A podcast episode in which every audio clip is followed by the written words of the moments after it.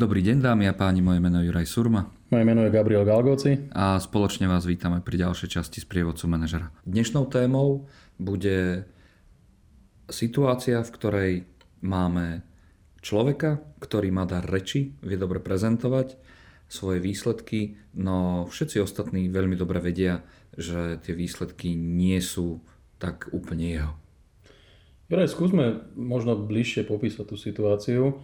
Ten človek má výsledky a vie ich odprezentovať, prípadne si privlastňuje výsledky iných, iných ľudí z toho, čo si povedal, alebo e, sa bavíme o človeku, ktorý vie rozprávať, ale jeho výsledky možno nie sú až tak e, presvedčivé a používa alebo, alebo zneužíva výsledky svojich kolegov a, a privlastňuje si Čiže bavme sa normálne o konkrétnom príklade, kedy človek, ktorý a, má podávať nejaký výkon, na svoj výkon a, používa iných alebo prácu iných, pričom to nemusia byť konkrétne ho podriadený, ale výsledky prezentuje veľmi dobre pred svojimi nadriadenými a vyzerá to, že je to čisto jeho práca.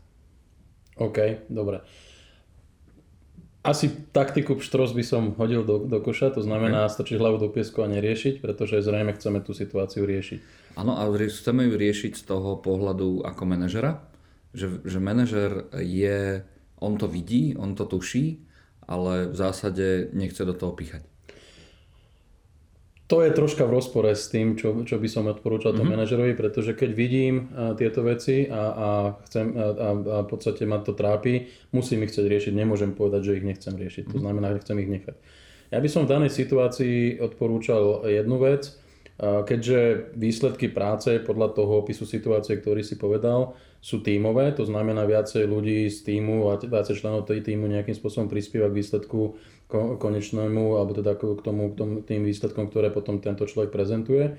Jednoduchým riešením by bolo dohodnúť sa v rámci toho projektového týmu alebo teda svojho, svojich podriadených, že výsledky týchto projektov bude, budú rotovať, to znamená každý, na každej porade, na každom stretnutí iný člen týmu bude prezentovať tieto výsledky. To znamená, nebude to len tento náš človek s darom reči, uh-huh. ale budú to aj ostatní členovia, ktorí budú musieť si pripraviť domácu úlohu, budú si musieť spísať, čo sme urobili, aké sú, aký, aký je momentálny stav a prípadne e, čo sa bude ďalej diať.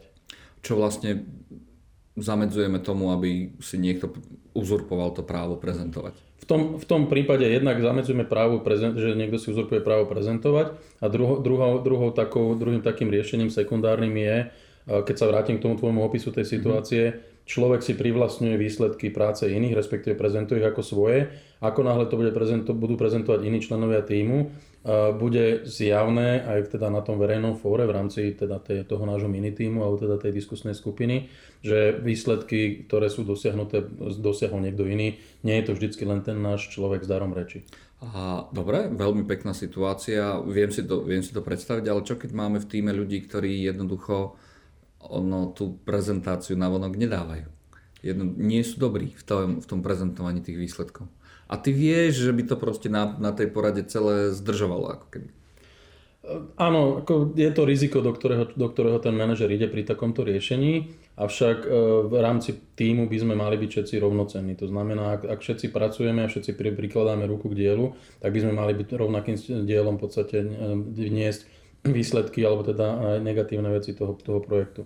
Dáva to možnosť vytlačiť tých ľudí, ktorí nechcú prezentovať, ne, ne, necítia sa komfortne prezentácie v tom prezentačnej zručnostiach z takej tých komfortnej zóny a pravdepodobne im to dá možnosť aj sa ďalej rozvíjať a pracovať na sebe.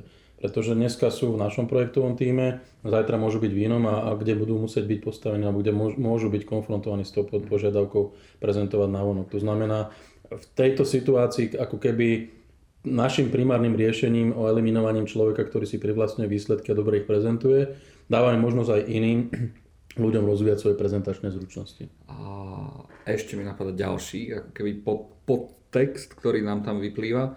A na také prezentácie potrebuješ synchronizáciu ďalších. To znamená, že potrebuješ dáta ďalších tímov, ďalších kolegov v týme. A veľmi často sa stáva jednoducho, že a musíš si tie dáta vydobíjať ako baník e, niekde na Urale, a pretože tí ľudia na to nemajú čas alebo nechcú. A, a tento človek, ktorý má ten dar reči, to jednoducho vie. zrazu to hodíš na niekoho, kto to nevie a ktorý ani nemá dar tu, tej, toho kopáča v bani. A nie je aj toto riskantný ťah v tom prípade?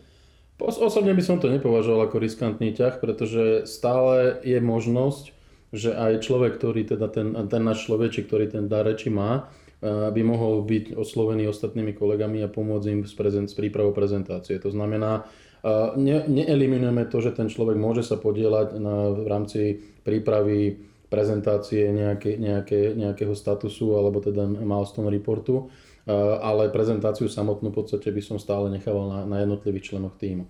To znamená, že vytvárať, alebo teda pomáha, pomáhalo by nám to, alebo mohlo by nám to pomôcť vytvárať aj nejaké kolegiálne väzby a kamarátske väzby v rámci týmu, pokiaľ ten tým samozrejme zdravý a funguje normálne. OK, čiže keď to zosumarizujeme, na človeka, ktorý si privlastňuje výsledky týmu a, a prezentuje ich, ale prezentuje ich veľmi dobre, je najlepšie, aby sme tú prezentáciu nechali na všetkých členoch týmu. Áno. To je jeden level. Druhý level je, že potrebujeme a zapojiť do prípravy prezentácií naozaj všetkých, čiže môžeme podporiť vzájomnú spoluprácu tým, že toho, čo dobre prezentuje, poprosíme, aby pomáhal s prezentáciou tým ďalším, ktorí to nedokážu až tak dobre alebo efektívne. A tretí bod je vlastne ten, že tá, nebáť sa tej rotácie, tej prezentácie, pretože tých ľudí, ktorí doteraz neprezentovali, len vyhodíme z tej komfortnej zóny a aspoň ich niečo naučíme. Je to tak. Treba si hlavne uvedomiť, že my chceme riešiť ten problém s človekom, ktorý má dar reči. To je, to je ten základ a všetko to ostatné, čo si pomenoval, sú v podstate veci, ktoré manažer musí zniesť a musí akceptovať v rámci riešenia tohto daného problému. OK. Toto bola ďalšia časť prievodcu manažera. Ja som Juraj Surma. Ja som Gabriel Galgoci. A spoločne sa tešíme na ďalšiu časť.